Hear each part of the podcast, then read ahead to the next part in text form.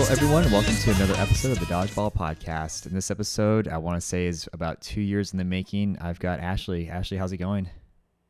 Good. How are you? Pretty good. And just so I don't butcher it, uh, how do you say your last name? I know you've- I've asked millions of times Guevara. already. Guevara. Awesome. Um, so, a little backstory, real quick. Um, I remember I ran into you. I think was it like March, April of 2018 when the podcast was just going in, in its third season or second season, excuse me. And um, we had talked dodgeball for like an hour and a half, and I just kept thinking in the back of my mind, like this could have been an episode very easily. And, oh yeah. uh, finally, finally, finally making it happen. So thanks so much for for hopping on, and let's just. Uh, I guess we'll just start with like what do we know about you right now. So what what team are you best known for currently? I'm play on Venom, which is uh, my women's team on the East. Nice. And also, um, is it formally now or like it's Team Mexico, right? You played this past season or this Uh, past yes, series? I played on Team Mexico. Gotcha. I forget to mention that one. Yeah, I don't I don't know how. I mean, it's it's a no big deal or anything.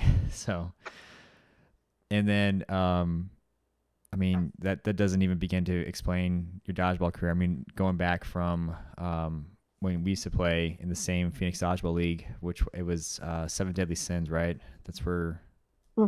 Right. I think that was my first. What am I? No, not my first co-ed team, but definitely my first co-ed team in Phoenix dodgeball. And then I played for Delta Delta Die, um, both in the league and then when we went to like local tournaments, I think it was the Grand Canyon Games or something like that.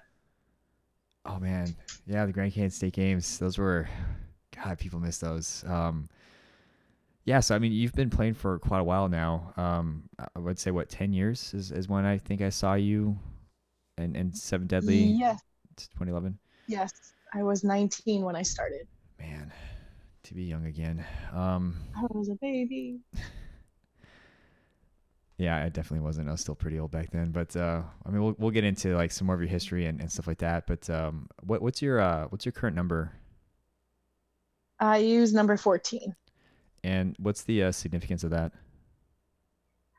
Three seems to be taken a lot. and in my sorority that I'm in, I was, um, I felt uh, like assigned number 14 within the chapter. So um, four minus one is three. So that kind of just worked out. And just to keep everything consistent, that's how I kept 14. Oh, okay. Interesting. Huh. All right. And um, I'm sorry. What was the significance of, of three again? That was the assignment number. That's my favorite number. It's Oh, always it's been just- my favorite. Oh, and any reason in particular, or Um, I don't know. I think I was just drawn to it. yeah. Really don't remember why. I just like the number three. I mean that that's fair. I mean I was always drawn to the number eight for some crazy reason. So I mean I guess numbers pick you sometimes. But um, so you started in Arizona. Um, you currently live in New York, right? Correct. New York City, or like where exactly in New York? Yes, you would say New York City. I'm in Brooklyn. Brooklyn. Okay. Definitely want to talk about the dodgeball scene out there and, and how uh, the Southwest and West Coast and East uh, compare. And we'll, we'll definitely get to that later. But um, so you moved to New York, what, I want to say like a couple years ago? Fairly, Yes, fairly recently. two two and a half years ago. And before that, you were in LA for another couple years? I was there for two years. Two yeah. years. And then um, Phoenix, Arizona. Were, were you born and raised here in Arizona or? Yeah. Yeah, I'm originally from Arizona, born and raised there. Gotcha. Kind of curious. So, like, why why New York of all places? Um, Uh, I've always wanted to live in New York. It's been like a dream of mine since I was a kid. really? Yeah, but I got to LA first. Yeah. I've always questioned like what it's like to go from the desert with all this space, um, forgetting the, the whole heat aspect, and then moving to like these these big, huge cities that shoe are boxes. Uh, what's that? Huge cities with like tiny shoe boxes for rooms. Yeah, I, I don't know how you guys do it. Like I, I, I my hats off to anybody that can live in gigantic cities like that. They can put up with uh, small space and, and bad parking, and I, I can't do it. But um, I guess what we'll do is we'll we'll kind of go back to your Arizona days. So you said you were 19 um, when you first started playing dodgeball. What what got you into it?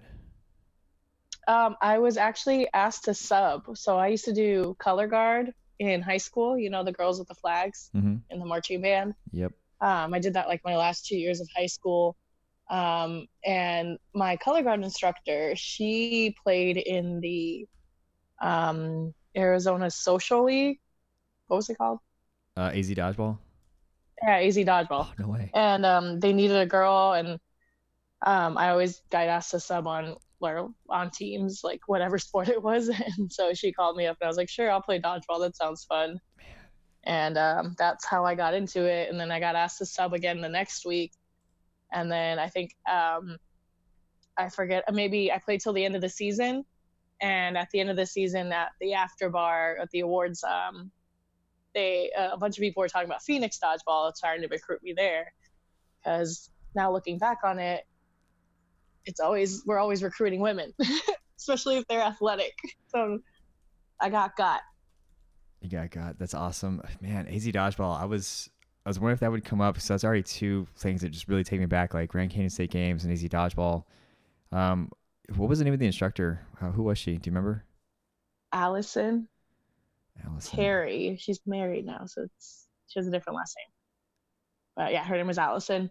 Um, she didn't play competitively at all. I think she was one of those that just played um, for fun, for the social aspect. And I think she, I don't know when she stopped playing, um, because I played maybe three or four seasons max combined with AZ dodgeball and Phoenix dodgeball because I was in college at the time and I really wanted to finish school, so I stopped playing for a while. Yeah, I guess that's fair. Having priorities and whatnot. Some people have a hard time with that with dodgeball. Um, speaking for myself. So, what um, you said you got got. What what was? I mean, what what was it about dodgeball that that got you? That got you hooked?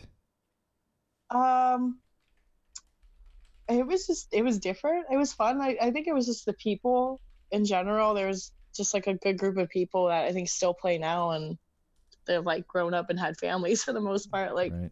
I just remember just really fun people to hang around.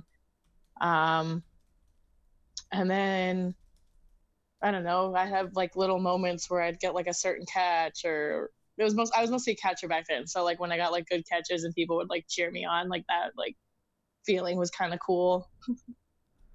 So just people recognizing that you had some talent and some skill, and then people trying to you know go out of their way to recruit you because um, seven deadly sins. So for a little for people that may not know, they in 2009 you had think it was like Angels of Death and the Renegades, and then sometimes Team Evil from Arizona would go to Vegas and play, and then in 2010 you ended up having Rampage, uh, Monsoon.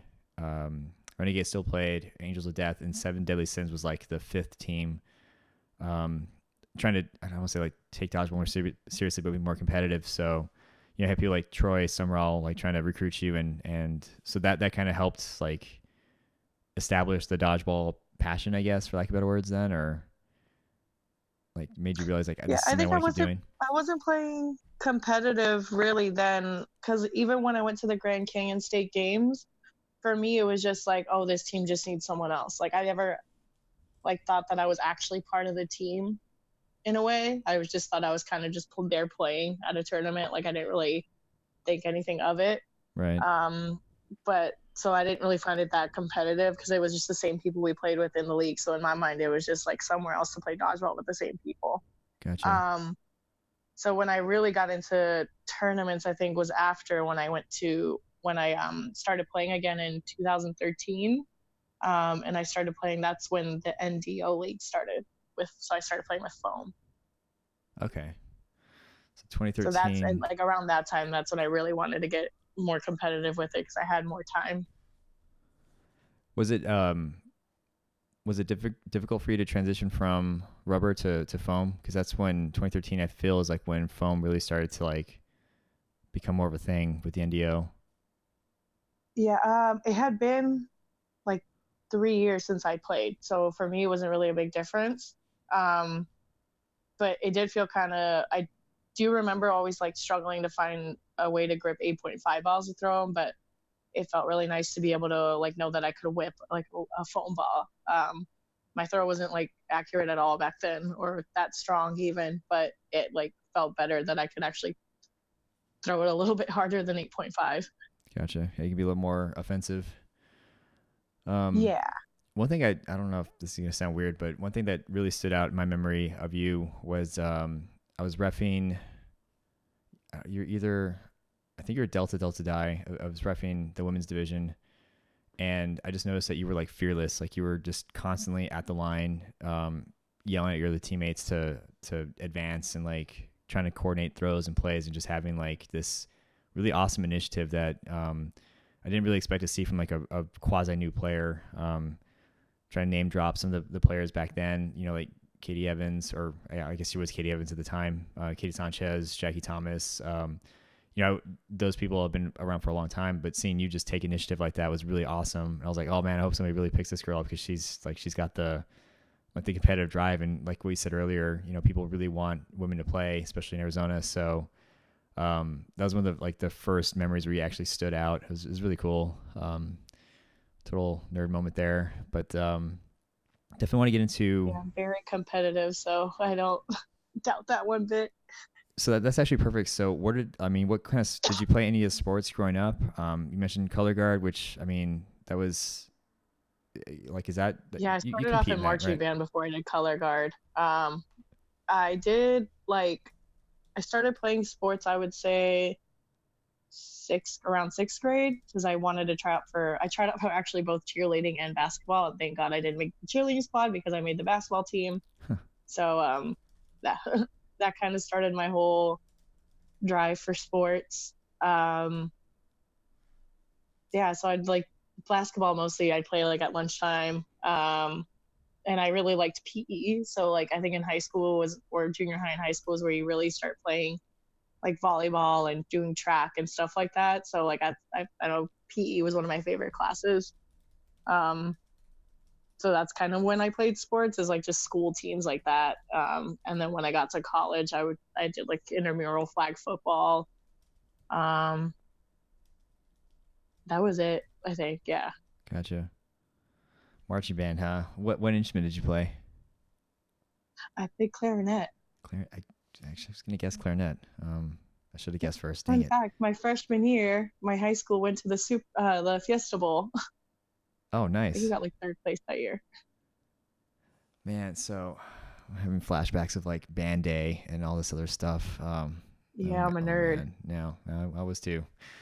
Recovering band nerd. Um, Ooh. Yeah, I'm, I'm, I'm, I'm tuning those memories out. Like, nope, moved on. Um, so you said you played all these like additional sports. Um, did any of them like help you with dodgeball that you can recall? Um, so I was on a intramural flag football team in college. Um, right around the time I started playing dodgeball, and I actually liked playing the quarterback position during. Usually with co-ed flag football, they have at least one of the one of the uh, plays has to be t- either thrown to a girl or a girl has to throw it. Um, so that's around the time that I started thinking that I like started developing just like throwing in general. Okay.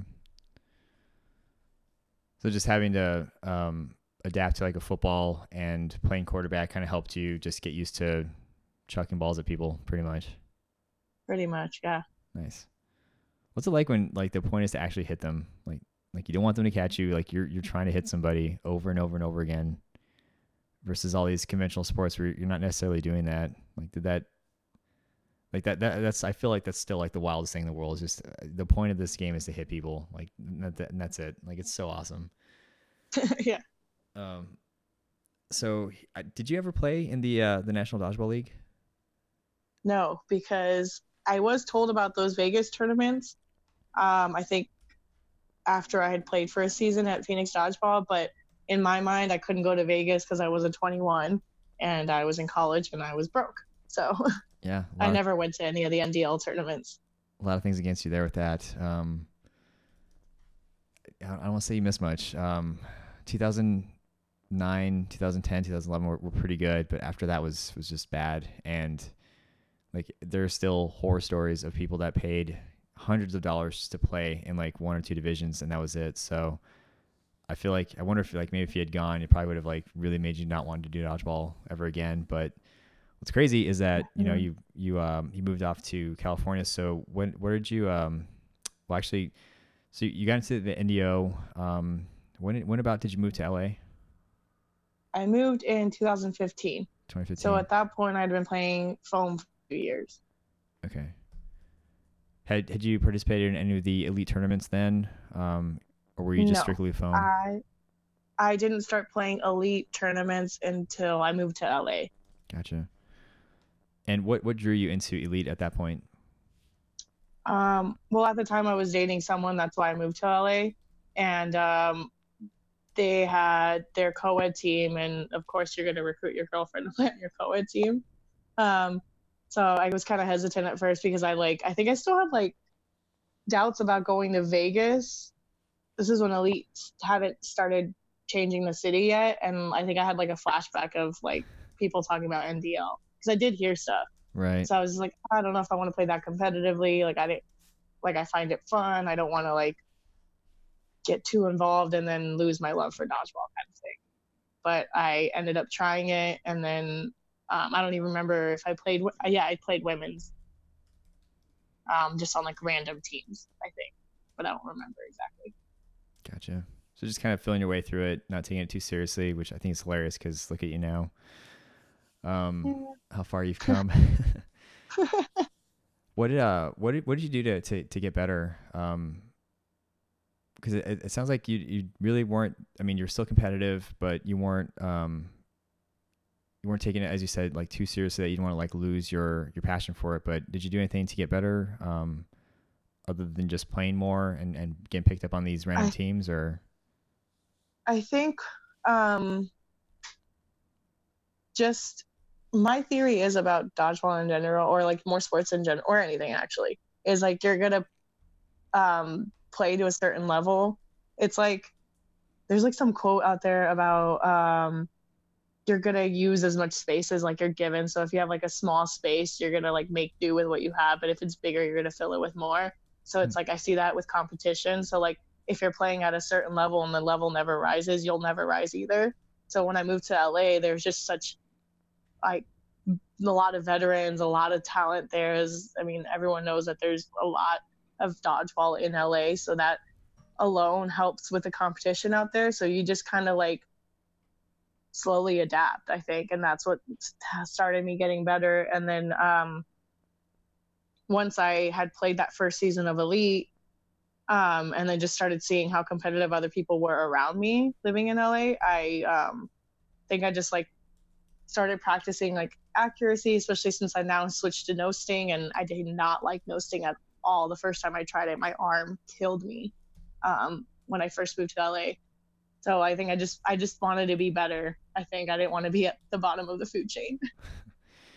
I really like what you said about the about that quote where it's like you're going to use as much space as you're given and like otherwise you, you know you, you'll get comfortable and you won't grow. So I'm definitely going to save that for when we start talking like the um, legitimacy photo because I, I- know Kenny got some some good ones of you, but uh, just kind of like a mental note to use that. But um, LA is definitely a place to like if you want to get better. I feel like at least coming from an Arizonan, like that's that's the next step. Like we can only do so much here, and thankfully we've got a lot of awesome players to to help us, you know, sharpen our blade, so to speak. But LA is just massive, and there's constantly dodgeball. And um, you said you didn't really take to the no sting, and you were starting to like, you know, hurt yourself throwing. How did how did you overcome that? Um, I did a lot of physical therapy actually. Um, actually, I went had just gone through physical therapy for my shoulder um, before I moved right before I moved to LA. So that's I built some strength in my arms with that, um, and that helped my throw a lot. Just like the how hard I was throwing was just building that muscle in the shoulder. Um, so I think when I started no sting and I started feeling some of the same pains, I started changing how I was throwing. So I practiced different grips. I would ask people how they grip the ball and like how the tape really helped. I'm not big on tape anymore. Hmm. Um, I usually just use it for uh, like injured fingers, but I don't do use it for grip. Um, so I just started noticing how people were holding the ball before they threw it. um, where they were releasing it at. I just basically started studying people was to try to see if I could like if I threw like them, if it would change my throw or um, yeah, I haven't had too many arm pain issues since Was I think um, when I switch ball types, I have different grips and different throws for them, and I just kind of do whatever feels a little bit more natural instead of just focusing on throwing hard. Um, I focus on like the accuracy as well and how I want to release. Um, but I think that's helped me a lot in dealing with not having as much like uh, arm pain or shoulder pain. Interesting. So don't focus on throwing hard. Just figure you focus on what works or focused on what works. Right. That's yeah, because cool. I think I had this initially like to be a good sniper or a good thrower, you have to have a really hard throw, and a lot of good throwers do. Like that's that's a common theme. Um, but I thought that was all you needed in order to be a strong thrower. And now I don't necessarily believe that's true. Um, it's not just about the strength; it's about the accuracy. Yeah, I mean, you could throw as hard as as hard as crap all day long, but if you're not hitting anything, what good are you? Versus someone that might not throw as hard, but they're constantly hitting that person or that player.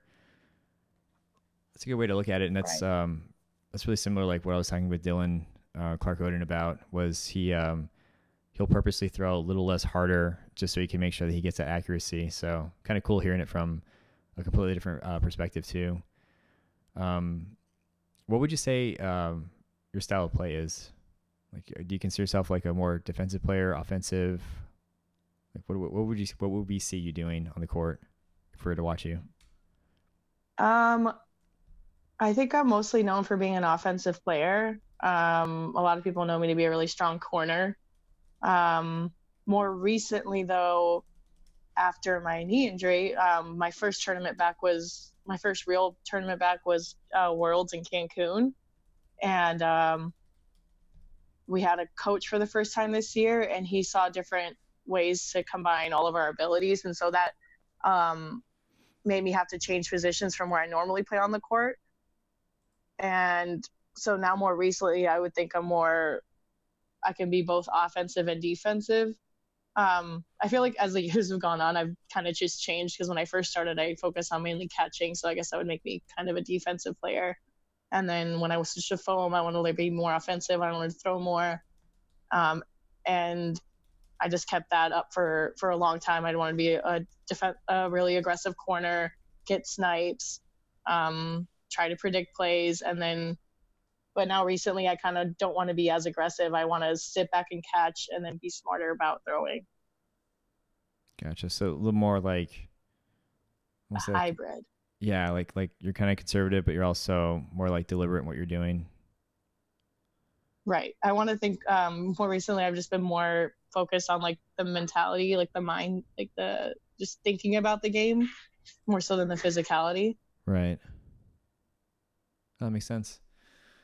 Um, I completely forgot about your your knee recovery. So what was um what was like coming back from that? Because that that that was that looked gnarly. I remember seeing you like in a wheelchair. I'm like, oh my god, what happened? And then like that's you know people recover from like you know like a broken finger or torn something, and it, there's usually like a you know like a path to recovery. But what would that look like for you? Um, so I landed at round two during the beginning of uh, women's division. Um, I was the last one in, and I jumped to dodge a ball when I landed my knee tweak. So it was, um, and it was a bad knee, a knee that I had like fallen on hard before.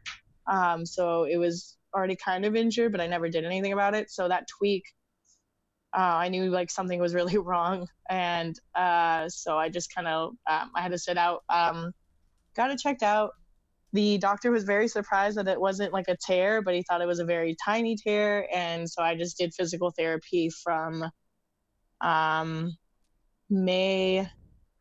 So I got injured in May, and then I got cleared in September. Dang. Five months of physical therapy.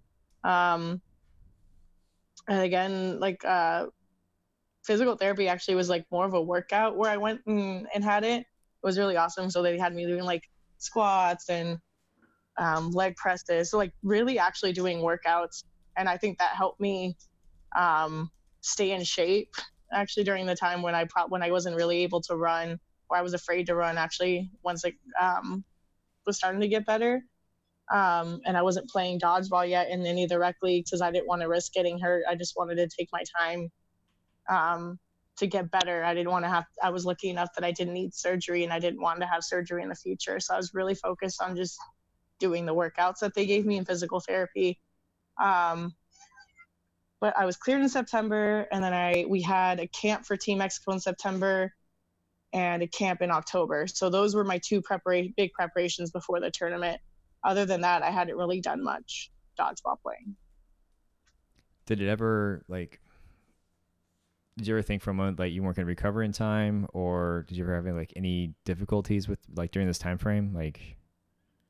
in the beginning, I thought I mean, it was May, it was a ways off, and I knew the tournament was going to be in November. Um, but in the beginning, I, I mean, for the first two months, I was like, ah, I might not get better. So let me just really focus on getting my knee strong and don't focus on the timeline.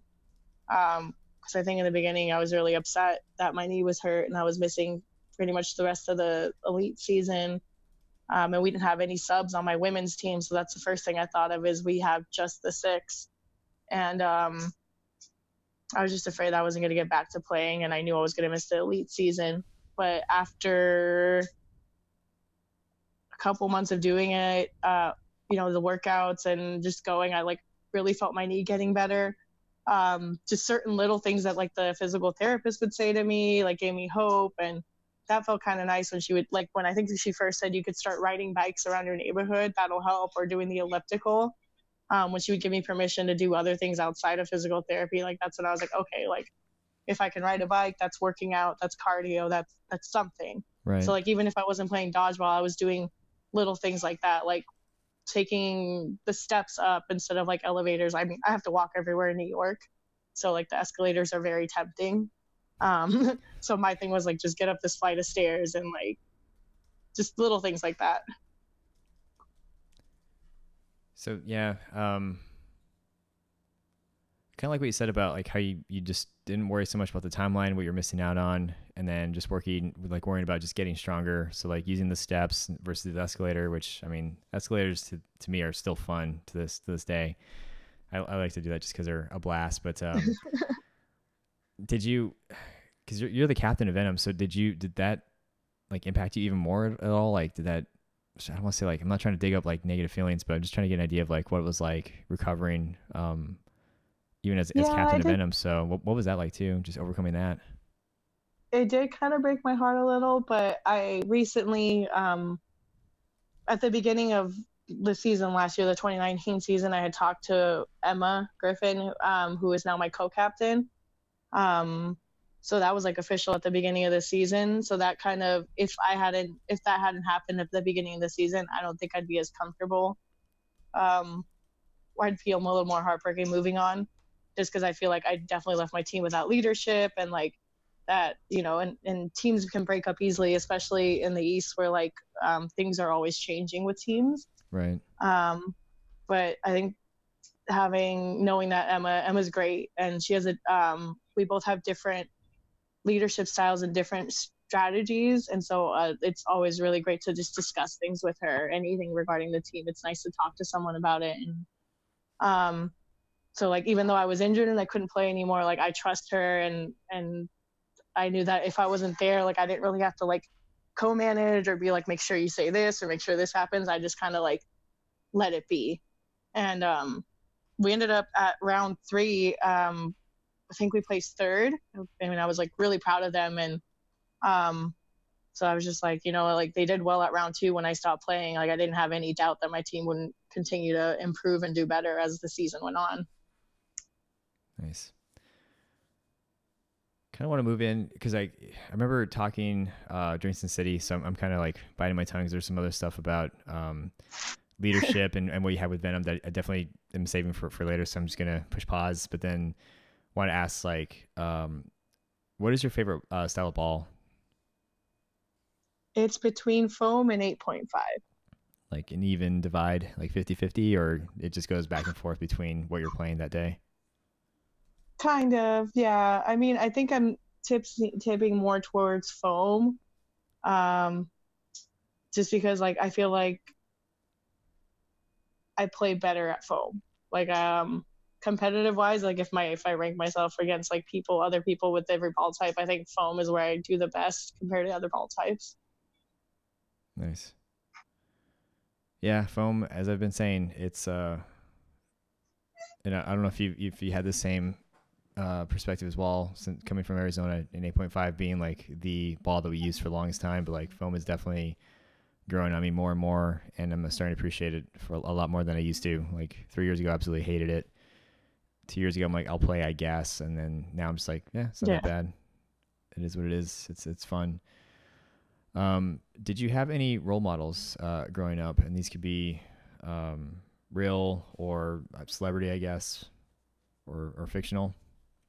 I was a huge Phoenix Suns fan growing up, like from the ages of eight till, well, recently. I just I've been upset with them recently, but I love them again because Devin Booker's awesome. Um, but yeah, I think just the Suns watching them play when I was growing up, that whole team was kind of like my role model. Um, I used to love playing tennis too, or watching tennis. So Venus and Serena were my favorite people too. Nice. Uh, yeah, I would say that. Very cool. Um, do you have a pre-game ritual or a pre-tournament ritual? Um, my new thing recently that I started doing um, at at Worlds actually is uh, meditating before a game. That's nice. Um, so like before each match at Worlds, I would kind of take ten minutes silently to myself and do this like sports meditation. I was like guided on an app, um, and it really helped me focus and like it actually helped me calm myself and be less aggressive about the game. So like if a mistake happened, like I was like, all right, just brush it off, move on, kind of thing. It's a new game, it's a new moment.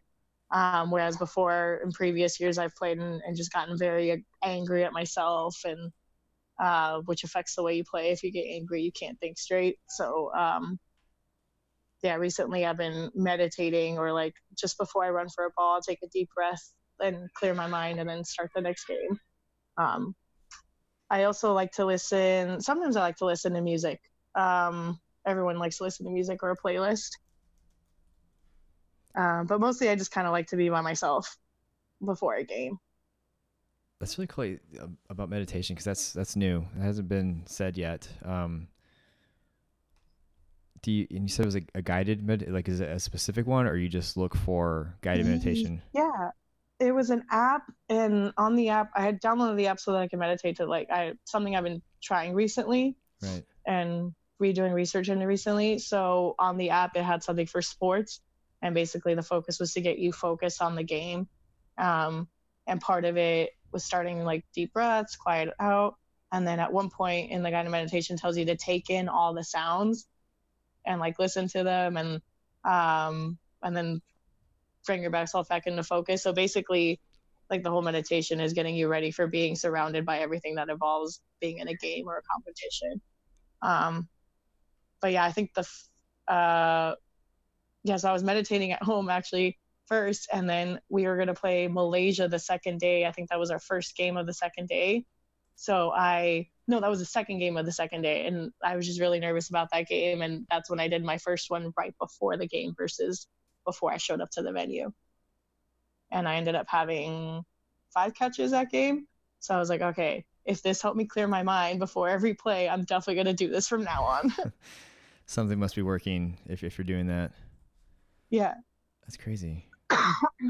well, if you if you if you find that app or, or think of it, let me know because I've been attempting to like learn how to meditate more. Uh, I'm always hearing like that is the thing to do. It's it's really helpful and all this other stuff. So that's definitely something I'm, I'm interested Mhm. in, especially because like I really like we said about um like if you get mad at yourself, it's really hard to sometimes come out of that, and it definitely impacts like how you play. And I don't know. I feel like there's a really good balance of like using a little bit of anger and and yeah, using that as like motivation to um to help you play better. But yeah, the mental game is is Yeah. huge, and a lot of the people that I, I've talked to over the years have, have said from the beginning, just believe that you're going to win, believe that you're better than everybody else out there, and that's like, you know, half three fourths of the battle already. So you did mention um, you like to listen to music too. Is there anything specifically that um, that will amp you up? And this is kind of like a blend of Markel and, and Sergio's questions.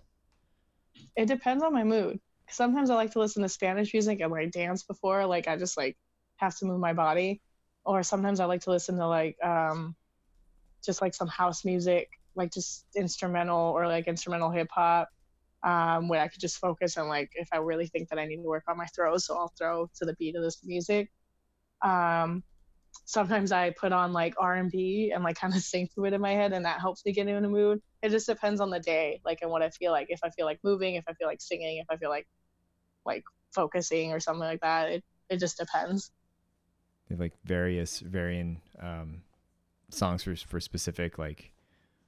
Yeah, what, and it depends it? on the tournament too, you know, because like like at Sin City, for example, like they have music playing there, but like it's fun to hear upbeat music because you're there to have fun. Right. And um, like in Cancun, like uh, while I was waiting, I would listen to like just playing instrumental music because it was just, you know, I just didn't want to think about anything. I wanted to focus. Um, yeah. So like if it just depends on the tournament too, and then my mood. Makes sense. Now, I don't feel like there's like one song for everything. Like each song's gonna have its specific like uh, function. Right. Um. So before we transition into the crowdsource questions, um, Shelby Grimes, um, and I, I totally asked permission if I could say this, but she just said, "Hey, um, stoked you're interviewing Ashley. Uh, she was on the first team I played on, and she helped me develop my game a lot that first season. Can't wait to listen to it being today's episode." So. Oh, I love show. yeah, I actually played with her. It was called the Average Pros. They were, um, it was a company team in West LA, and um, like when I played, like um, uh, Tori was running West LA. I think he still does that now, Tori Thompson. And um, I would just be like, you know, put me on whatever team. And I love playing on corporate teams actually. Um, but this team was so much fun because it's like it, I'd be like the last one in and I'd get one snipe or like one catch or something like that. And they'd all be on the sideline just cheering me on like I was a celebrity. It like truly lifted my soul. Like it was it was just the best team to play on. And Shelby was like really into the game and she kept playing other seasons. So after I um when I left LA and moved to New York, she was still playing uh, in the rec league, and I don't know exactly when she got into elite, but when I found out she was starting to play elite, I was like super excited because I just remember her liking the game. That's awesome. Yeah, Shelby's really cool, and um, I was actually surprised that she'd played before because um, we were talking about like how you know your time in LA that was you know a few years back. My memory serves me um, showing that that Shelby is new, um, relatively like like the last year or so. Right. But, but I guess um, yeah, I guess she's kind of stuck in the local leagues and um, is is now venturing into elite or premier, and and be more competitive. Um, but that's awesome, and I was kind of talking to her a little bit about that, and she just said like she kind of uh, spoke to what you were saying, um, and maybe I can. Well, I definitely want to interview her too. Like she's definitely on the radar. So we, we might have like some some parallels there with her experience, but she just said she really appreciated you. Um, you know, keeping your cool and just being, you know, a good example of what competitive dodgeball looks like. So it's really cool when you have that effect. Like you, you, you inspire the people to, to play more and, uh, and keep playing and then step up to, you know, elite competitive levels. So that's awesome. And, oh, um, it's a, it's a great transition to, uh, this I imagine this question is basically she, she was asking to kind of just state or, or discuss like the differences between West Coast and East Coast play. So how would you uh, how would you describe those two?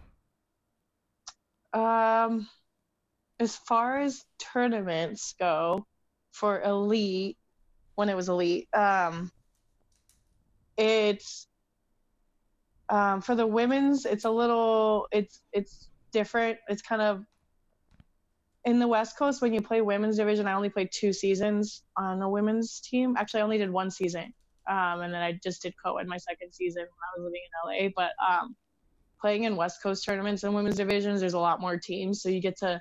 Sometimes you don't play every women's team, so every tournament when you're in a new pool bracket, it's like you're playing new people. Um, versus in the East, when I did my first series out in the East, you're playing the same teams, you're playing the same people. Even last year, when some of the teams got mixed mixed up and created new teams, we were still playing the same people essentially, and there's maybe one new team, um, or like one and a half teams worth of people that were newer. Right. Um, so that's like a big difference. Is like in the West, I felt like you were always trying to adapt and you were always on your toes because you didn't always play against the same people. But in the East, you can kind of like, um, you know each player and you know their style, so it makes playing a little more strategic. I think. Um, it's just different. It, there, it's a different approach in both, um, with both leagues. Um, as far as the leagues go, like the recreational leagues um, in LA, they, they, were definitely more competitive. Um, there were leagues that it was a lot that were based more on the fun part of it, but even like the fun social uh, leagues out in LA are a little bit more competitive than the leagues out here that I play in in New York. I can't say anything to any of the surrounding area. I just played in like a couple leagues here in New York. I did. Um, I mean, I do Sandlot, um, and then I've done NYC Social, which is kind of like a Waka or Zog, whatever, if you will, um, if you're not familiar with it. Um, but playing in in the leagues out here, um, like I said earlier, the level of competition, if if there's nothing really to grow or to push it, it's not going to grow. Um, so that's basically that's one of the main differences that I found out here in the East is if um, I want to play competitive, then I have to go to tournaments because the rec leagues out here are mostly to socialize and meet people and um, it's not really um, i wouldn't say it's focused on growing the sport specifically. Gotcha. Yeah that's uh i was i was wondering if you're gonna if you're gonna point towards that that quote earlier about you know moving spaces and um what it would take for for you to venture out and and find that competition because it's i imagine it's a pretty pretty drastic difference um, going from uh, the west coast to the east coast. Um, do you remember what it was like going from Arizona to the West Coast? Like I remember you saying it was it was definitely a lot more dodgeballs, more competitive. Uh huh. Like in Arizona, um, I was playing NDO, which was one night a week, and then towards the end, before I moved out, I played in a different league. That shall not be named. Um, oh. And uh, I think I know what you're talking about. yes, I was involved in that. Oh, I was thrown away. Anyways, um, I mean, all for the love of dodgeball. Right. Anywho, there's ups and downs. Um, so when I moved to uh, LA, um, I mean, I kind of had an in because I was dating someone who was a league manager and who was already involved in the sport and playing competitively. So like, there was a way for me to like get on teams because of him, but it felt it definitely felt I don't know maybe because I was so used to like my Arizona people when I went to LA it felt a little more clicky it felt harder to get in like you had to be like this super awesome talent to kind of get noticed. Huh. And um, since people didn't notice me, know who I was, a lot of people didn't know who I was when I played. I kind of like, I, I always did. I think this is the funnest part is just kind of play reserved and then like really show out what you need to show out to be like, hi, I'm here. like it's just a fun game for me to play sometimes when people don't know how I play. I just like to sit back and like pop up out of nowhere. oh yeah, I've been playing for a very long time. I'm actually really good, so surprise kind of kind of thing. It's fun. I like to do it against guys, especially especially guys who are. Have you had a chance to do that recently, or? Um, one night. I guess I guess. It's oh yeah, I, my, I like my rec league last week. Uh, I mean that's like like I sometimes I take a break between rec se- seasons here, and so they'll like cycle in new people, and I did a new um in a new night doing a new night this season, and so last week there were some guys that were like, I guess they just assumed every girl can't throw. And so I got, I threw right at him to like, so it was no sting. So I threw right at him to where like the ball bounces out of your lap because you can't catch it kind of thing. Right. Or I would get their toes and it was, it was really fun. And I'd only do it to guys who were staring at me like they could, like they would talk strategy about trying to throw at me because I, you know, you know, when people talk strategy to get the girl out. Yep. So I know when that's happening and I was like, ah, you're next. Nice. I mean, I don't know. I don't obviously I don't know personally, but I've, I've seen it. Like, and I've also seen it's girls. fun to do. Yeah, I've also seen girls like completely destroy guys, and it's um for me it, it's the most fun to watch like in a quasi like recreational slash almost competitive environment. So like for example, watching um uh, I think it was one of like the Fry's tournaments where um, Phoenix Dodgeball would would host for like every Oh, single store in. Arizona, and sometimes they would let um, you know Phoenix Dodgeball players play, and they would just murder these kids, and it was it's so satisfying to watch. Um, you you remember uh, Jackie? watch the bros get murdered. Yes, I love Jackie. It's so funny. yep. Yeah, watching. Uh, we were playing in Grand Canyon State games one time, and uh, Jackie was playing with the Ballbusters, and they were just destroying these kids, um, these frat Mhm. frat looking dudes. And I remember, for people that don't know Jackie Thomas, like she is tiny, but my God, does she have some power? She can throw insanely Yup. hard. I, I think we clocked her at like 56 Scary. miles. Yeah, we, we clocked her at like 50 50 miles an hour once. Um, which is up there for most people. So um, this team was playing against them. They're getting just completely destroyed, and I just see one guy break off running, yelling, "She's coming!" And then he's just like his turn, his back is turned on her. He's like running towards the back line, and Jackie's just going full full sprint towards him, uh, about to just unload on him, and that is so fun to watch. So it's uh, I guess it's kind of a, a it's a bummer that you have the opportunities to do that, but when you actually take those opportunities and actually do make people look dumb, um, that, that's got to be really satisfying um, to do. It's satisfying to watch. Uh, I can't imagine it's probably even more satisfying to, to carry out on your own. But um, Miles Gardner asks, "Who's your bestie?" And this is hilarious because I think he accidentally posted this on Eli. He accidentally posted on Eli's. I saw that. uh, rest in peace, Eli. He he responded with some pretty sad gifts, which is hilarious. But uh, yeah, so obviously it's not Eli. So um, uh, who's your bestie? Miles. It's Miles. Miles knows he is, and that's why he did this question. Sounds Miles sounds is gonna be. Miles is a rising star. That kid, he's going places.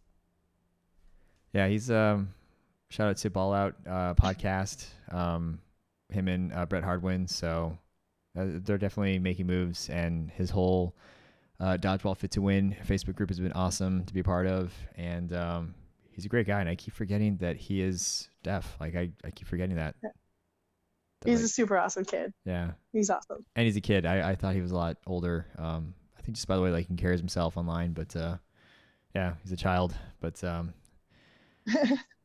Colleen Dowling asks, um, and we might actually revisit this question too uh, when we get to like the critical three. But uh, he asks, "What's your solution to bringing more women to the East, and how will you implement it?" So, two part question. I mean, there. I think I've already kind of started doing that.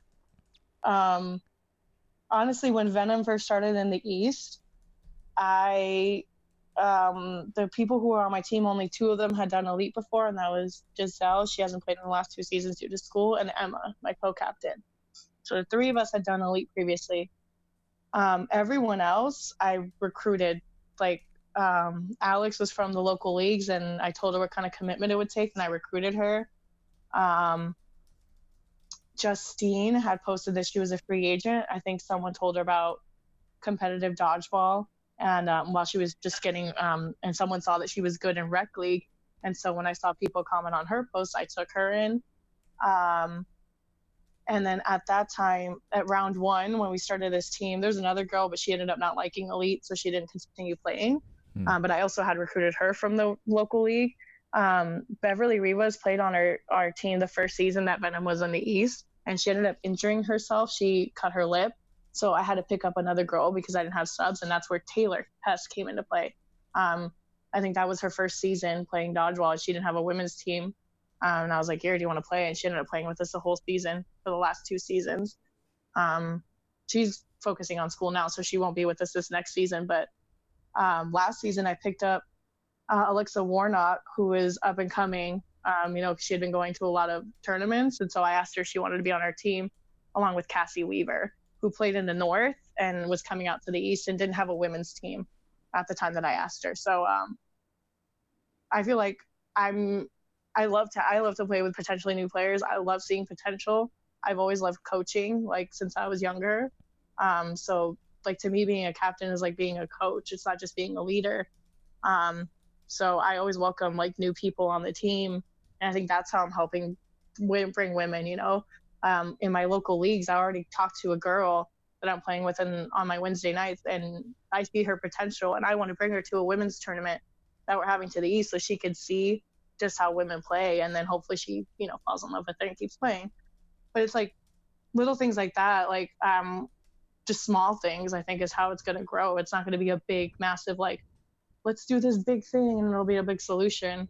Um first like we have to like it has to be inviting i mean if you like way you talked about the way i got hooked is like everyone was so nice and that's why i stayed in dodgeball um and right now you know with how a lot of comments are going around about the three three ratio. Um, it's not inviting, and it's not somewhere that I even want to be in. so I let alone want I don't want to bring new girls into like a toxic environment. So um, I think first off, we just have to get our community to be a real community, and that's how it'll grow.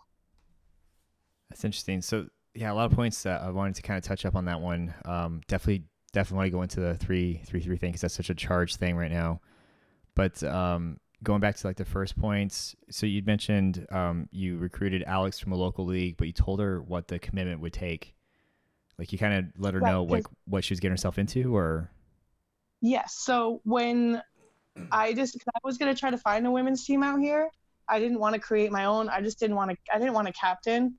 I don't remember why. I just didn't feel like oh, I didn't want to do the work, honestly. Uh, for a women's team, actually, here's why because in the West Coast, I wanted a team. Uh, what I wanted was a women's team that would grow and stay established because I started dodgeball seeing Ballbuster, started dodgeball seeing Beaver, started dodgeball, you know, being on Delta Delta Die, where it was mostly the same group of women sticking together. And so I wanted that when I started playing competitively. But unfortunately, every tournament that I would go to that there was a women's division, it'd be a free agent team, a free agent team. And I was like, I'm so tired of playing on free agent teams. I just want to grow with the team. And no one was asking me to play with them. Um, so like, and I was too afraid to really ask any of the good teams if they needed someone. So um, when I came out to the East, I was like, well, this is a fresh start, and I want a team that uh, going to grow. So um, everyone that asked that wanted to play together, um, I would said, okay, like I'll captain this team. Um, we'll use this Venom logo that I used for another tournament before for a women's team. Like I already have T-shirts. Um, I was like, but if we do this, like, you need to know that we're gonna go to every round. We're going to be everyone should be playing in a, in a in a league. And if we can we're going to try to practice because there's not that many tournaments out here. I was like it's it's going to take commitment if we want to grow as a team. So i did tell her up front. I was like you have to be at every tournament because if you're not there we don't have any backup. And so that's kind of how how i presented it that's really cool and because i figure if someone was going to stick around and do it when it sounds hard then they're going to stick around um, like i wasn't going to lie about it being competitive at all. I feel like it's better to be straightforward. Yeah, and I I wonder like for all the all the captains out there that are trying to recruit players that didn't set this expectation or didn't you know advise of the commitment that it would take because uh, it's big. Like you you to put out money for uniforms, you got to travel, you got to get there, and then you also have to prepare yourself. You have to like condition now and and do all these things. And I wonder if like if those captains or, or, or players had communicated that in the beginning, what the retention would have been like. Because it's, I imagine it's something completely different to have everybody bring you into this new thing. You decide you can give it a shot and you just do completely terrible, or you just get completely murdered or humiliated. You probably never want to do it again because you just weren't expecting the level of dodgeball out there. And every time I, I tell somebody that's not familiar with dodgeball or show them what it's like, they're just like, wow, you guys are intense so like I wonder right. I wonder what that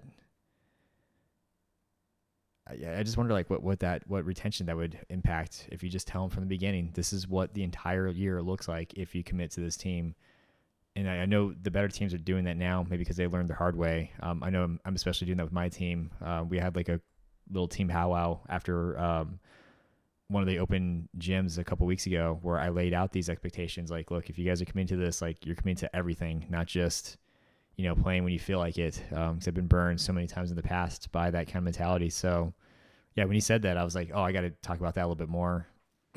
um, the thing you said too, um, you mentioned Beverly Rivas. She's an East, a West Coast player now, right? Was she just in New York at the time?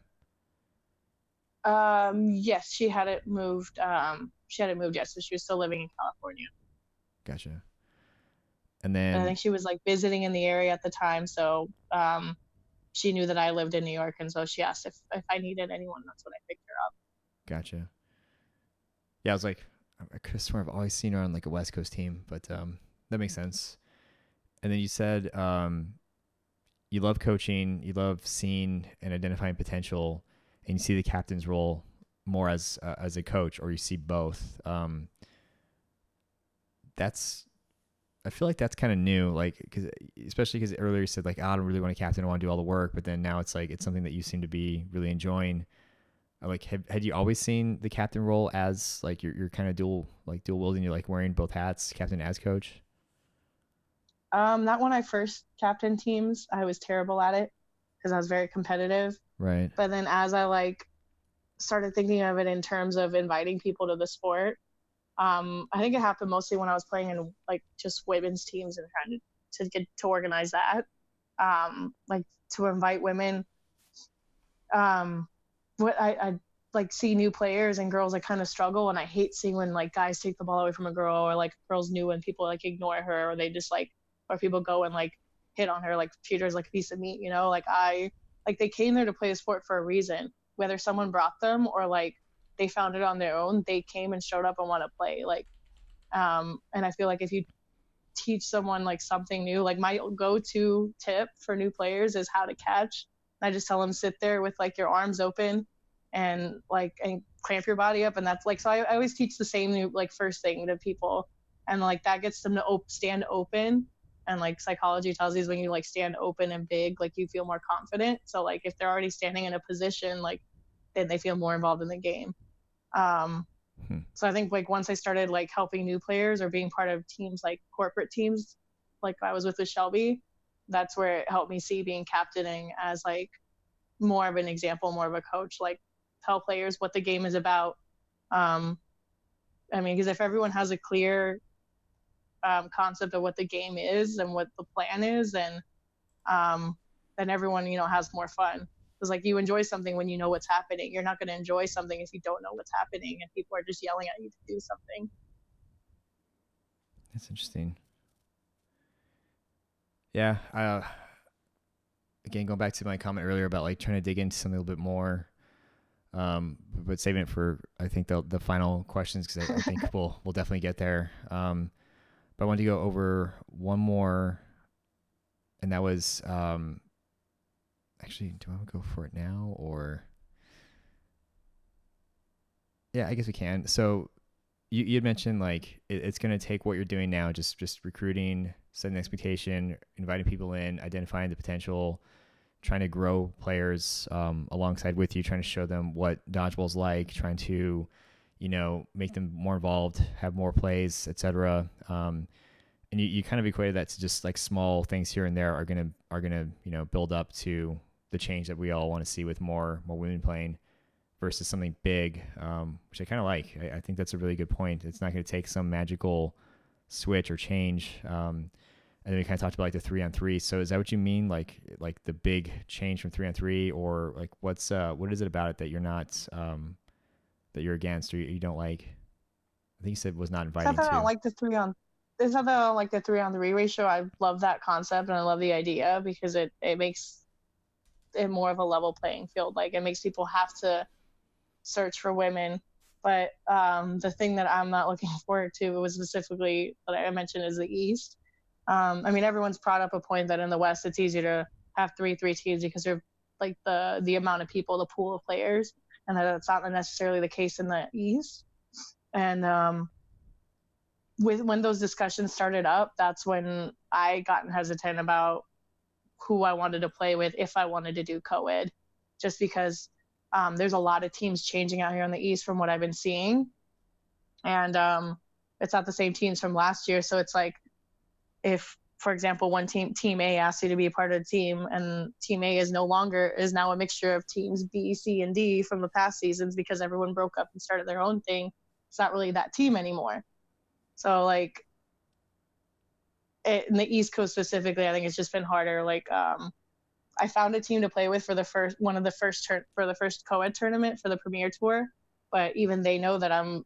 I told them this is just on a potential basis. I'm still a free agent because I'm not I'm afraid to commit to a co-ed team just because of comments that I've seen surrounding the whole three three ratio controversy, whatever, on Facebook and and the chats. So it it, it's more like because of all. like I don't want to play with the people who are available to play with. um, and it's like it's becoming less. So it's like because of the whole three three ratio, a lot of these teams have to kick off guys, right, and create and reorganize for co-ed. Right. Um, so it's not the same as like you're not getting the majority of your open players anymore. It's like open teams are being split in half in a in a way. Um, so like these new mixtures of guys, there's like less teams. So it's like, oh my God, if we don't get a girl, then we don't get to play co-ed. And I just think the way that some of these discussions have gone about has not, if someone outside of Dodge were to see some of this, it doesn't look inviting. And like just some of the interactions I've seen doesn't make me want to bring women in just for co-ed. And so, if you bring them to women's, then that's where they get recruited for co-ed. But like you, I mean, I want people to have fun when they play. so is it because you kind of said, um, like like teams are at a point where like we need a female player, otherwise we're not gonna get to play. Like, is it like a like a sense of desperation that's a turnoff to that? A little bit, yeah. Because like, um, it's just like I think specifically the people who who can't find women. I mean, there's a reason why some teams, all the same teams, always struggle finding women. There's got to be a reason, right? Otherwise, like they always they wouldn't always be struggling. They'd keep the same people. Right. Hmm. Yeah, I've got. I don't know if I'm just like oblivious to a lot because I, I never really understood. And again, there's a lot of bias coming from Arizona and coming from the West where there are, are there's just tons of talent everywhere. So you know, obviously act quickly, otherwise somebody's going to snag the player that you're looking at because that's that's happened a few times already. Um, you have you never know who's watching, but like I, I never really saw an issue with the three on three, and that's one thing that I I really just can't seem to wrap my head around because in my mind I just see okay it equals the playing field. It's truly co-ed. It's not four guys and two girls mm-hmm. now. It's three on three, and playing in this format with um, the most recent um, classic, it it truly felt like I don't want to say equal because I, I don't really feel like I, I have the grounds to say to speak. I can only speak from you know the male perspective, but it just felt like the girls were contributing as much as as the guys were. But to go back on why I feel weird about this is because when I played Coed Evil, we had weapons like Jackie who threw harder than most guys in Tucson, so naturally she was going to be put in a more offensive uh, scenario because she just wasn't. That's just who she was, and we worked around that, and we got very spoiled by having people like Brittany on the team as well that could throw, and we utilized that because most people would snooze on on female players, and we use that to our advantage. So like we always had this mentality of like we have six players on the court, whether it's open or co-ed, and we're going to utilize all the assets that we have. So I've never really. Mm-hmm. I never really had that like, oh, you're a female, so all you do is catch. Like, no, like you're gonna throw with us, and you know, if I throw a little bit harder than you do, then I'm just going to time it a little bit differently, or have you throw first, have that one player, you know, try to block your ball, and then I'll come in with the snipe, and that's worked out really well. And we started doing that um, during the classic. So I don't really see what the issue is. I again, coming from the south or the Southwest, Arizona slash West Coast, like tons of women to to choose from. But I guess in terms of growth, um, that's kind of why I'm like picking up on like, okay, so it doesn't seem as inviting as we would think. Um, you, you talked about like how there are just so many teams on the West Coast versus on the East. Um, and I guess I get, I guess I can get that. Like, okay, you're you're approaching me because so you like have no other pool, options left. Yeah, like the pool of women um, in everyone's minds is the same. Women, like let's say example, there were Royale, Clash, Clutch Mode, Venom, and Devil's Advocate. So like five. Oh, and um, yeah. So there's six women's teams last season, and let's say they each had six people. That's 36 women um, you know, like that's the pool to play in. Versus in the West Coast, you have 36 women, like six teams. That's like one bracket. That's not even one bracket of pools. Like there's what 20 women's teams in the West, I think, when Elite plays. So like there's obviously more of a pool there. So that's why. And it's like, and if in the last two seasons we haven't been able to grow past the six teams or haven't been able to add too many women uh, in general to the women's division, then that's what people are worried. That's why people are worried because it's like in their mind, it's still the same group of 30 some women. And a lot of them already had co-ed teams when there was just two of them. So now you actually have to snatch people from other teams. That's, so that's kind of the mentality out here. Gotcha. Yeah, I I remember um, Joseph Coelho talking about like I don't know if it's as similar now, but he's he's he's upset about the way this is going to break up teams because like you go from a team like Echo, which is really really good and they're pretty established with who they have, but now they have to like drop you know a couple of the guys. You have to and- drop a guy and pick up a girl. yeah, maybe he he's thinking he's the one that's going to get dropped, but um, I, I get that. Like it, it definitely changes the the teams that you had for the past several years. Uh, for those teams that have been around for as long as Echo, but I don't know. I I'm really curious to see how this is going to work out um, in the future and, and what we'll be talking about five years from now. But I, I totally get what you're where you're coming from because again, it's you know all we know is our side where we have an abundance of, of players, so it's got to be different like north and north and east. Um, probably revisit that because I definitely want to go through some of the other crowdsource questions before we go off too much on a talent uh, tangents. but um, before we do that, did you have any other insight on the three v three, or are you kind of just like, it is what it I'm is, just and kind we'll of waiting for it. I have no opinion on it really. Gotcha. I mean, I'm excited for it. I'll play it. I don't care. Like, um, like, as kind of a being a woman out here, I can play if I want to. it's kind of nice. Yeah, there's that benefit. So I like I don't have to worry about not playing co-ed unless I don't want to. So that's kind of a benefit. so I'm kind of I mean I'm excited to see it and if I don't like the way it turns out then it kind of sucks because I know I'm taking a team's opportunity a person away from a team like myself, you know, like myself away from a team, which is a woman away from a team. But Right. like I just hope it turns out for the better and that like any doubts that we have don't actually like come to fruition. Yeah, it'll it'll it'll be interesting. Um, man, I'm I'm trying to hold my tongue. Like so many comments, I'm just now coming to mind. I'm like, oh, I remember so and so said this. I'm like, uh, like, uh, we'll move on. Uh, we'll see if it comes out later. But uh, Markel, back to something always positive. Um, stealing my question. We're not going to ask that, Markel. You asked what's your most memorable play you had up to date. So no, that's it's a stable question. Um, but actually, thank you, Markel. I think we skipped this one. Did we talk about your favorite ball type between 8.5 We no sting and it. foam? Okay, It was between 8.5 and foam. that's right. Where does no sting fall in? I mean, the only other ball is cloth, right? Um, wait, did, Cloth, no sting, or 8.5, seven and a half foam. oh man. Um, yeah. I played would- with all of them. I get. How would you rank them then? So like 8.5 and foam are kind of like the same. Well, how how would the Uh-huh. rest fall in line? Uh, no sting, cloth, then the bigger foam ball Yeah. last. Yeah. I, I don't I don't understand cloth. That that is. Do, do you and guys? only cloth is only lower because like I mean I can catch them, um, and I've, um, but it's only lower because I can't throw them well yet. So that's kind of part of my bias, and I mean that's anyone's bias in ranking, right? Is how good they are in that ball type. Yeah, no one's gonna say, "Oh, I totally suck at cloth. That's my number one ball." Well, maybe there's some weirdos out there that like the challenge that much. But uh, no, I It agree. is a different strategy. So they're, so I mean it's like, is it really the ball type you're talking about or the strategy? Interesting. Ah. Hmm. I have to rephrase that question then, because everyone says cloth is a different strategy now. Um, and e- even looking at foam and no it's it's you know more people are throwing at you versus 8.5, where it's only going to be a couple at a time. Mm-hmm. Makes sense. Um, Markel also asks, "How has it been captaining for Team Mexico?" So I only captained the 2018 team when we went to Los Angeles. I, I was actually a co-captain. Gotcha. Um, and it was rough,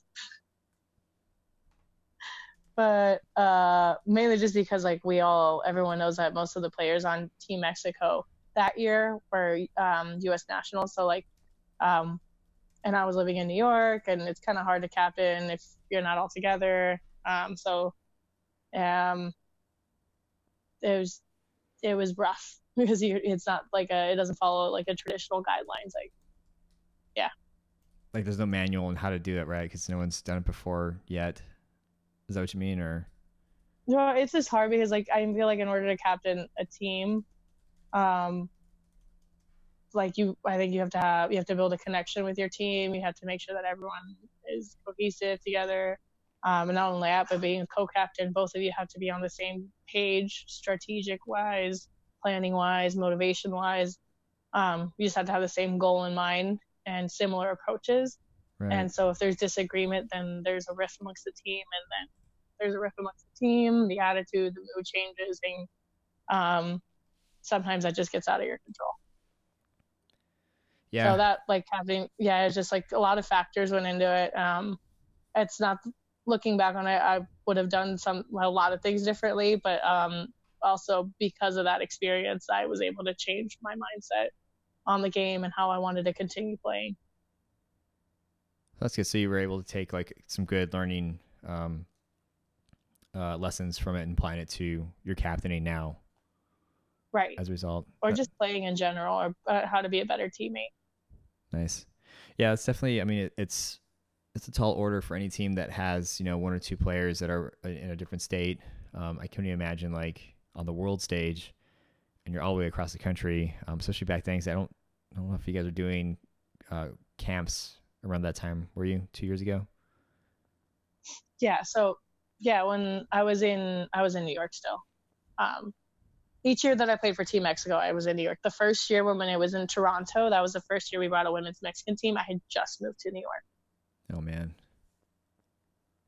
Yeah, that's that's a, that's a that's a tall order, as I've said. Um, just captaining a local team is enough, but um, it's good that you're able to to take those lessons and apply them and, and grow from it versus just having to, you know, like no no real benefit, I guess, for lack of better words. But um, Markelle, I love how he does this in third person, but he says, "Can Markelle get a Team Mexico jersey?" That man and his jerseys. I thought he already had one. Yeah. He uh, I watched. He has this... he has an extensive collection, and I'm glad that he has a Venom jersey. I watched this man just like sit down and just pull out i want to say like 20 15 to 20 jerseys during the austin nationals last year at the we were at the ball state booth hanging out. And i'm just like mm-hmm. first of all how'd you fit all that stuff in your bag? And then also like how, how do you wear everyone like why would you like I, I can bring two and, I, and i'm satisfied. But he's like switching them out like every hour on the hour. I'm just like man this yeah. guy he, he loves him his jerseys like. Markelle is what it like is a true example of what it is to support women in dodgeball like that guy has, like I think probably if not all of his jerseys are women's jerseys, and he has almost one from every team that every women's team I feel like that ever existed this last season. Yeah. Like he didn't leave anybody out. He has a favorite player on every team. It's awesome. He does, and like he always takes pictures like with him and the and the player, and mm-hmm. has her name and everything. He's, he's I got nothing bad to say about Markelle except for the fact that he's an Eagles fan. I guess there has to be a catch. You can't be a completely perfect There's always being. a cat. Yeah, it's not a bad one though. I mean, the Eagles are whatever. Um, uh, Dominic Borgia. I've held the actual oh. Super Bowl ring. Um, my CEO is a big Eagles fan, and he has a Super Bowl ring. Oh. From the year they won, and I got to hold it. So, haha, Markelle. How, how did he manage that? Or yeah, how? Um, he's a CEO of a company, and he's a huge Eagles fan. I don't know, money. Just paid lots of money to have a an Eagles ring. Wow. Yeah, it's not even insurable because it's so expensive and it's irreplaceable. So you can't insure it. Who would give that up? That's uh, whatever. Huh. Well, that's one up on it's Markelle. a heavy ring. It is a heavy ring. Man. Well, one day the Cowboys will have some and they can finally put this to rest. But uh, until then, that's that's Markelle's bad like the bad stain on him. Um, Dominic Borgia asks, uh, "What was it like having your family in Cancun supporting you and cheering you on?" Oh, that was awesome. I think I played my best, or I had more fun playing because they were there. So I have been known to get into like I think it's just things, random things, and like my mother and my family don't know where I find out or where I get like the motivation to try things. Like I've boxed, I've done boxing before, and uh, my aunts were like, "That's not so. That's not a sport for women." And I was like, "Yeah, it's fun." Like I was like, "And if I'm good, my nose will get broken." Like I always do weird things. And when I started playing dodgeball and like actually started doing tournaments, I told them about it, but they couldn't imagine it. so they'd only really see pictures or random videos. If I if I posted videos, I don't really have too many. I don't think. Right. Um, so when I told her I was going to be in Mexico and I was going to be in Cancun, um, my mom has gone and see, watched me at every every World um, Dodgeball tournament. Her first, um, she came to Toronto, she came to LA, and she came to Cancun. She's been at every one of my tournaments. She's my biggest fan, and I love her. Nice. Um, so my aunts came out with her. This is the first time that they had seen me play, and my cousin. So it was my two aunts and my cousin and my mom. And they were making up chants like they would use the pinata song and like insert other countries' names. Like they were clever. It was a lot of fun. It was really motivating. Did you ever?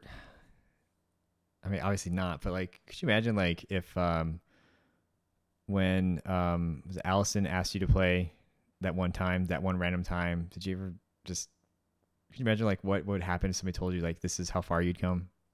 Like this would be a thing. Dude, that's crazy. Is that crazy to think about? Like I do that all the it's time. It's really crazy. I didn't think I'd get to this when I stopped playing. Like when I graduated college, I wasn't gonna play anymore until um, Bill Fair hit me up and was like, "We need women, and do you want to play dodgeball?" Like I think I liked his status, and then he reached out to me, and I was like, "Yeah, I guess I'll play again. I miss playing." I just didn't. And I didn't think I'd continue this long. I honestly thought I'd be done by now. That's crazy. Well, that that sets me up for one of the questions I want to ask later too, which I really like asking because it's. No, I'll, I'll explain it later. But um, yeah, I mean, for anybody that that's playing dodgeball at this point, just I love asking them like, you know, what was it like when you first started playing, and could you imagine yourself like where you are now? Who'd have thought? Um, it's crazy where dodgeball takes you, but um, so I'm hopefully going to do a recap of, I guess it's a draft tournament that's going on this weekend. Um, yes. What, so is is it? It's draft then, or is it random draw, or? Yes, it was a women's draft. So six captains were chosen.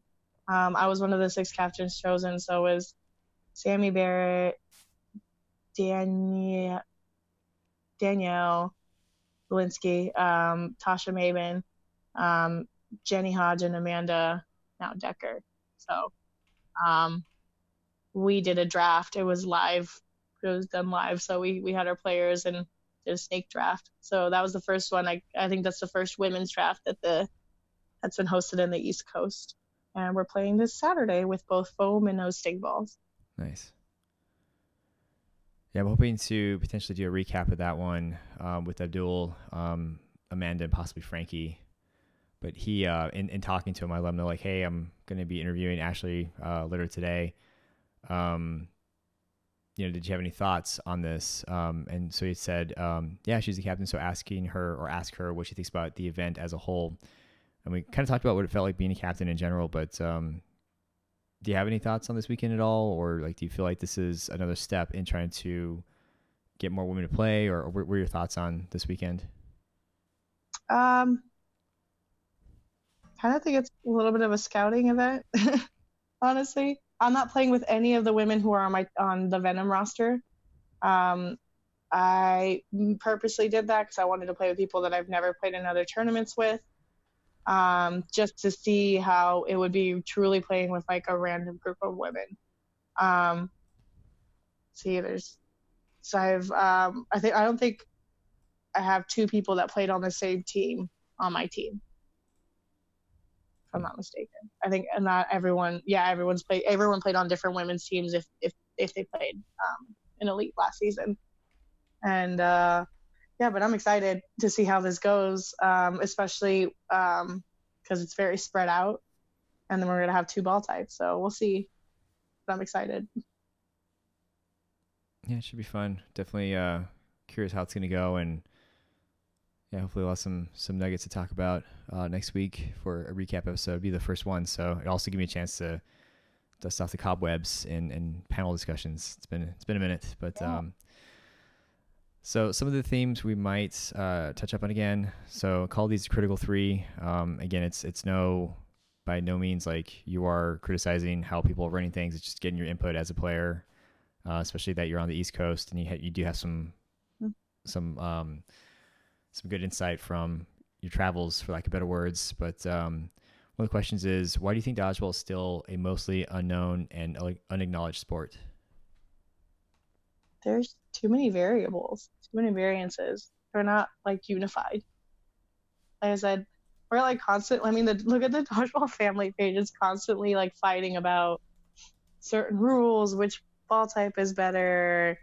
Um, I think the only thing I ever see on the dodgeball family page is people posting free agents nowadays, and that is a forum where I think we could start by talking about like unifying certain things. Like, um, I think the biggest step we recently took is the WDBF um, and the cloth, uh, the European Cloth um, Association. I'm, I'm don't know what it's called. I'm sorry, uh, but them joining WDBF and and the new format for what will be the WDBF tournament this um, September.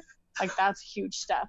Like there's going to be two different ball types, but the fact that it's like these big groups that are now joining to make one tournament instead of having, you know, one every other year and one every year. Um, things like that I think are huge and happen because of discussions you have, right? Right. Um, so I think it just needs the in order for this it's not well known because like we haven't unified the sport yet into like rules where everyone knows them in the country. There's just so many variables in different countries. The ball type starting for one, like that's a huge one. Um, whereas other sports like volleyball, it's pretty universal, you know, like um, even curling, or if you think of like just like the weirdest sports in the Olympics, it's unified across the globe. So that's what makes it easier to spread and easier to make big is because it's unified. Yeah, I mean that's I'm trying to think of like the volleyball is perfect argument. Like there's a little bit of like I don't know if you're do you follow the NFL at all, like football? Yeah, I watch it. And like they just came out with like the XFL and like I mean yeah, a little bit of different variances and rules, but for the most part, it's still the same sport, same same idea. And I doubt it's going to cause enough of a of a rift that people are, aren't aren't going to care about the sport anymore. But like that that is definitely one thing I feel is is a contributor to I don't want to say like hindering the growth of dodgeball, but making it unknown is just like there's so many types. Like even I want to say like the biggest production of dodgeball was UDC, and that was trampoline and no sting, mm-hmm. which you know that was a big loss. I think.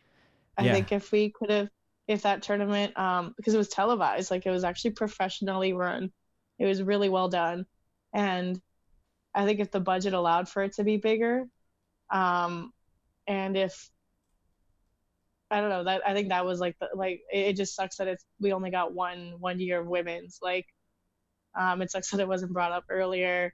Um but like I think that that was a big loss is not having that like televised even if it was on YouTube. Like it was just so well done. Yeah that's uh I remember that being such a bummer. Because like oh man like this is such a good production. It looks so crisp. And like look at these Mhm. people that I know and see. I don't say every day but like I, I know them. And then it makes the sport look legit. Yeah. Because it's just so well organized. And like you know there's no discrepancy in the rules. It is what it is. Everyone understands what's happening. Like it's if that were able to spread like even if it was like elite for example or if it's now what's gonna usa if now usa can do that like that's what's gonna help the sport grow. Just like everyone just has to be on the same page like everywhere. Yeah, is there anything that you feel like the dodgeball community can do to help grow the sport? Other than kind of what you're saying, like with recruiting, uh, bringing, getting people involved, reaching out to players that are, you know, interested in the competitive aspect. But more i think maybe even community events like community outreach like there's some really amazing people who play dodgeball that like do a lot for the community and volunteer their time are just amazing people i think like if we did stuff like uh, more charity tournaments or more like um just things to get like even the fries tournament where it was like people who played that were employees like things things like that like getting children's programs or um I think that's how we would grow the sport is just thinking about like the future versus us who are involved right now. Is like thinking how you could reach out to other people. Like I think kids is a big thing. yeah, it's definitely the youth is definitely a big deal. Um, I was talking to Eli about that. Like there should be five or six people ready to replace me when I finally move on, just because like that's it. If somebody gets married or changes jobs or careers or just they just don't want to play Yeah. dodgeball anymore, they're they're gone, and that space is is definitely missing when they do so. Um, Yeah. yeah, we need we need more more kids, and it'd be interesting to see like what a community outreach event would look like. Like, hey, come play dodgeball for a little bit. You know, we're not going to let our professional dodgeball players murder your guys, but you know, just be involved. But um, it's an interesting answer. Um, is there anything about the current state of dodgeball that you do not like? Mm, current state. Um, I mean, we're in a transition time, I guess. That's what we would call it. There's no more elite. Um, USA has now taken respons or take taken action and planning every uh, most of the tournaments that we're used to. So I think right now with it being transitional, it's just it's frustrating because we want to plan. We're so used to like how it used to be before that and we don't know what's to come in the future or how things are to work. And so like it's just frustration right now because um one side is planning and the other side's waiting for for you know information. And neither like i don't know. There's not too much transparency on the planning side so people i think are just frustrated what i'm hearing a lot is just frustration because there's we can't plan our lives like two of my teammates are getting married and they can't plan their weddings because we don't have dates. Oh, and it's it's like I mean, obviously it's just dodgeball. Like plan your wedding and let it whatever happens happens. But when you love the sport so much, like little things like that, I don't know. It's just like it's a rough. I think this year is just gonna be after this year things are gonna fall into place better. But because it's transitional right now, it's just like I think it's just frustrating is the best word because we don't really know what it takes to plan, and this is a big change but also we want to know the dates. Man, that is awesome commitment though. Like you're gonna put your wedding on hold until the dates are announced. But Yeah. yeah, it's funny because earlier we were talking about like prioritizing, you know, school over dodgeball, and some people kind of let dodgeball run run their lives. But um, right. yeah, I I would I would probably plan my wedding first, and then like dodgeball can can wait one weekend. It's fine. hmm But I do admire the uh, the commitment there, and um, I think that's fair, and it's it's just part of the the process of of change and, and growing pains, and um, like I said with the the episode I had with Justin, it's like I feel like the USA Dodgeball is doing this correctly. They're doing this so that they're thinking about the future and not just this one event. So Right. I imagine it'll be worth it, you know, a year from now when we're we're talking about it. But um, moving into um, the top four or the tough four, um, what is your career highlight to date? So try to think about this one. And the most recent thing I can think about, which I posted a video of, is my 5v1 when uh, I was on Team Mexico in Cancun playing against Hong Kong. Um, during this game, I was the last one in. Uh, and I was it was up me against against up against five um, people from Team Hong Kong. Um, they threw all their balls, they missed, and then I ended up having to throw at the line. Um, threw a ball, I missed. The second one sniped the girl, picked up another ball, sniped a second girl. So now it was three three versus one. Um, and I backed up, and as the three girls are getting ready to throw at me, I released one of my balls and um, sniped someone on the toes. So now it's two v one. And I tried to pull the same move again when the two girls pulled up, but I missed. Um, they pump faked and then finally threw and I caught one. And so now it was 2v1, two with Mexico. So I brought in Ashley Dixon. Um, and uh, it was Hong Kong's turn to throw, and Ashley Dixon ended up getting the game winning catch. Nice. Um, but it's funny, it's probably my best memory because, like, right before that game, like, no kidding, I was talking to my coach, um, to David, and we were watching, I think, Canada. Yeah, I think we were watching Canada play, and um, I think maybe Jul- Julie was um, had her 5v1 or had her games. Like I was just watching how well they were playing, and there was like a lot. There was at this tournament there was a lot of like 4v1s, 3v1s, like just amazing, uh, amazing playing. And um, I remember watching it and thinking, I was like, and telling coach, I was like, I can never win against in those situations. I was like, I've done a 1v3, but that's the most. I think I just get too nervous. I can't do it. I remember saying that. And then I didn't realize that I had just done it after that game. I didn't realize it was five of them. I think I thought it was three or four. And then after the the the, the match, someone was like, "That was a good five v one," and I was like, like, "Wait, wait it was five? Like you're you're kidding me, right? Like that was like three people. like so I just like I completely blacked out. I was just so focused in that game that like I didn't even realize how many people I was up against because looking back at the video, I was like, I would not have played it like that if I was very conscious of like it being five people. So something in me just told me that I could do it, and I played against like any true strategy that you should have done in that situation. That's awesome that you just didn't realize that it just kind of kicked into survival mode or or just instinct and yeah. let your years of experience take over and oh wait that was five like I didn't know that. That's cool. Yeah, just like so focused. You're just like just get one person out, stay alive. Yeah, it's definitely um, Dominic had thrown that up as a possible uh, player of the court uh, clip, and I definitely want to do that. I just wanted to do something a little bit different than the five v ones and, and give it some some variety before we got back to it. Because I definitely want to. One thing I really loved about doing those is just breaking down the mentality and the mindset of the player as you know they're making these split second calculations and, and movements, um, and they you see the outcome is like they just won against incredible odds on the highest stage right now mm-hmm. in dodgeball competition. So definitely uh, have you on the list for that. But um, kind of kind of tease this one a little bit with um, you know you, you, thought you weren't going to play dodgeball anymore um, a while ago, but um, is there anything that you're looking forward to post dodgeball? I guess I probably better phrase is like what what does life look like for you after dodgeball? I'm actually gonna change the way that's uh, I'll probably have more money. I don't know. I actually have been thinking about this a lot recently.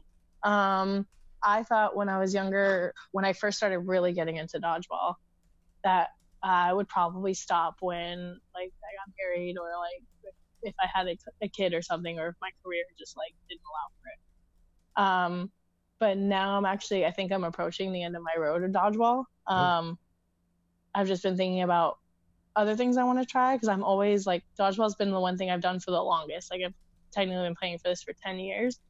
Um, I've never done anything or been committed to anything this long, like any sport or anything, because I, I didn't play like kids sports growing up. I just played in school.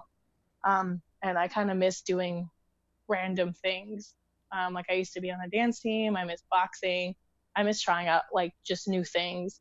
And recently I've been joining just random like volleyball teams or random, um, random just sports local leagues and trying new sports out here or just new activities where I completely meet a new group of people um, and I think that that's where I'm heading is just like probably finding another hobby, um, whether it's active or not, just finding something new that I could learn and get passionate about. Gotcha. Well, hopefully it's not too too soon from now, but um, if it is, I'm glad I got you when I did. So, um, yeah, that's like I said that that's a self-serving question. Very very selfish of me to ask that of people because I'm trying to get ideas for like what does life for me look like once dodgeball's over. But um, so the next question is, um, what do you want to achieve, achieve in dodgeball, and what has pushed you to get better up to this point? Um, what do I want to achieve? That's kind of changed recently. Um, I think before I hurt my knee, you know, I really wanted to be someone that some that people knew, like like I want to be like a, you know, Brenda Kramer, Paige Peterson, uh, Julie McLaren, uh, like Linker Patrick. I don't know, like you know, just people like that. If they ever posted free agent for any tournament, they'd be gone in a second. Like they're not the type of people to post free agent because, of course, they're not. Like they have a team. People ask them. Right. Like that's what I aspire to be. Is just like one of those players that people want. Um. Or people admire. Um, but after I like kind of hurt my knee, I like was like, ah, I don't want it to be about me anymore. Like I just, I was like, I just want to be like influential to someone, like, um, whether it's through coaching or whether it's like something like through dodgeball to help someone in life. Like I just, like I wanted to make that kind of an impact now in the dodgeball community. I guess just more, something more personal instead of something that's like a trophy. Nice. Uh, what did um why why do you think the injury caused that? Was it because you had to sit out for a little bit and you thought about it more, or is it just like a? I think because I realized, I mean, I know people say 29 is not old or whatever. I just like in that moment, like as I was healing, I was like, I realized my age. I realized how long I've been playing. Um, I'm just like, like I, I'm starting to head in the direction where like I don't want, like I'm injured, and my first thought was like I can't play anymore today. Like it shouldn't be that way. I should be worried about my body. Like I was like, is I just really noticed myself in the direction that I had gone where I didn't want to go when I started playing competitive, which is like just losing the love of the sport. Gotcha. That's interesting how certain like life events can, can kind of change your outlook and perspective and and uh, priorities in life. Um, it's funny you said that because I, I kind of this was one of the questions I was trying to figure out how I was going to word this one because I don't know if you remember, but we had we had talked at Sin City in the after party on Sunday, and you were just talking about like how um, what it felt like being a captain for Venom, how meaningful it was to have players still want to play with you. I think um, does that sound familiar at all? Yeah, yeah, yeah. So yeah, I always talk about this. I tell them too. awesome. So I'm glad you remember that because I it's fuzzy, but um, if, if you kind of want to rehash the the first part of that and just kind of explain that a little bit. Um, it's just um yeah, it's it's nice because like I said when I started Venom, um, I wanted a team that would stick together and that would grow, because those are the best teams, you know, that is women who not only play well together and, and it's not just a talented team, um, they're like best friends off the court. You know, they're there at like weddings, they're there at like the birth of children, like baby showers and stuff, good times, bad. Like they're they know each other's families. Right. Um, so like for me going into my third season, and really the only roster changes that we've had are due to you know people going back to school, and so we're replacing them, kind of a thing. That's the only reason our roster has changed. Um, like that's a good feeling. Is and not only that, but like this past season, you know, we were like, okay, who's a free agent just to see who's out there. And we had a lot of people reach out to us, and that was kind of nice to have people want to play on our team.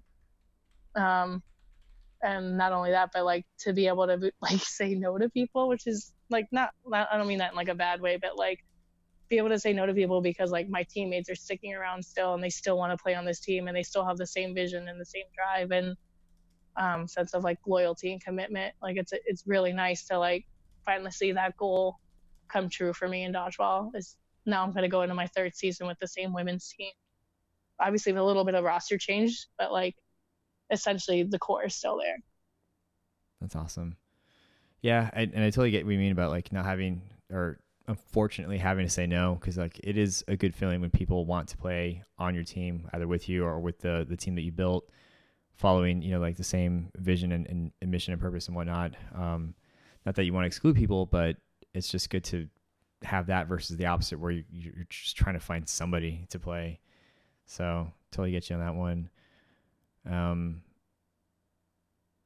and it's also really cool when like you mentioned like people are, are involved in each other's lives outside of the court too i feel like that's probably one of the biggest things that um, is a huge contributor to the better teams out there. I would, I would always use Doom as a perfect example because you always see them mm-hmm. at each other's like parties or at their kids' parties or their kids' events, and like even to this day, I imagine they're still best friends. Like there's something really awesome that somehow translates to dodgeball effectiveness and efficiency, and it's it's so crucial. So to be able to build that too on top of bringing people into the sport and getting them to get better um, is huge, and it's it's awesome. And I feel like you know, just going back to what you said already, like that, that's what's going to make the big difference in bringing in more players. So, um, that's definitely something I wanted to, to make sure that we talked about um, when you were explaining it um, a couple weeks ago back in Vegas. But um, final question is, um, what is your favorite dodgeball memory to date? So we covered quite a few awesome things, but is there one that stands out the most so far? Uh, favorite dodgeball Uh,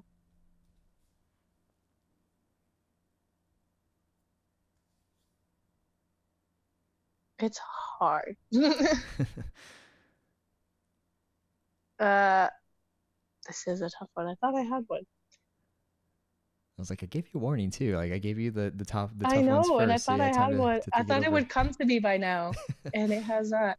I, the only thing I keep thinking about is the fact that my mom went to like all my tournaments. Um,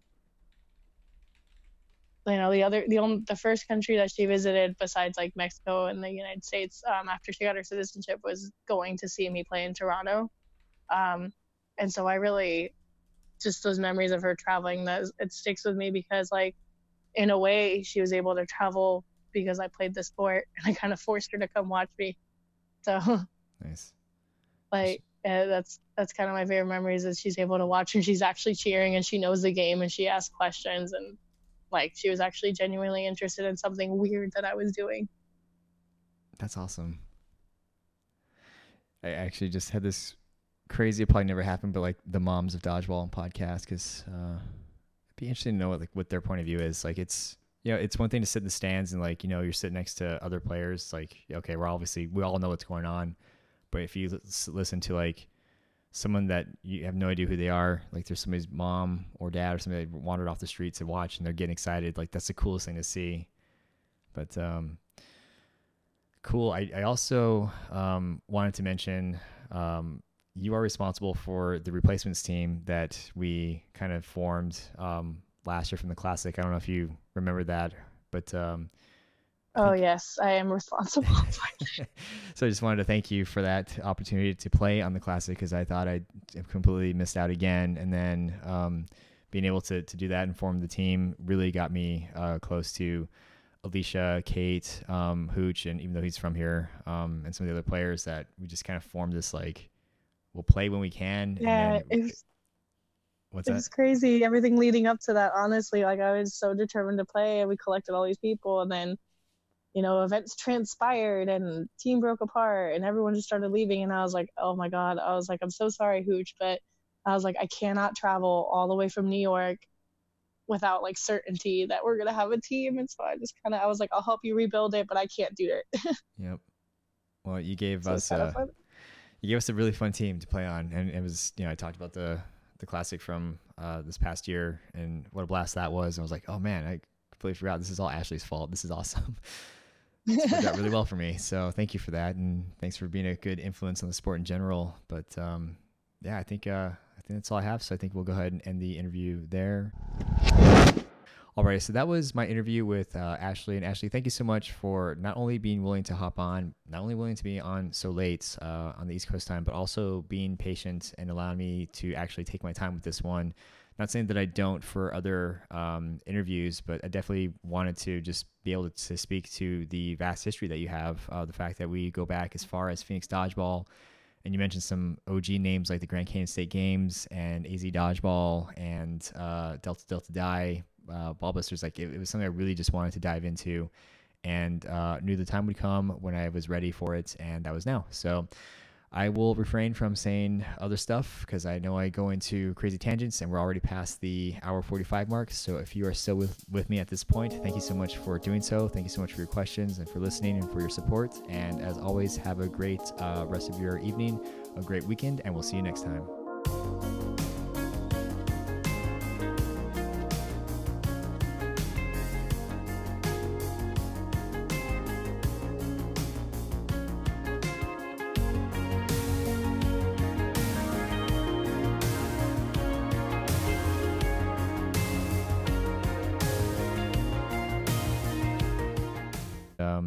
Keep you up much later, but thank you so much for for being willing to hop on. And um, yeah, I'll get this out on Friday, and uh, we'll go from there.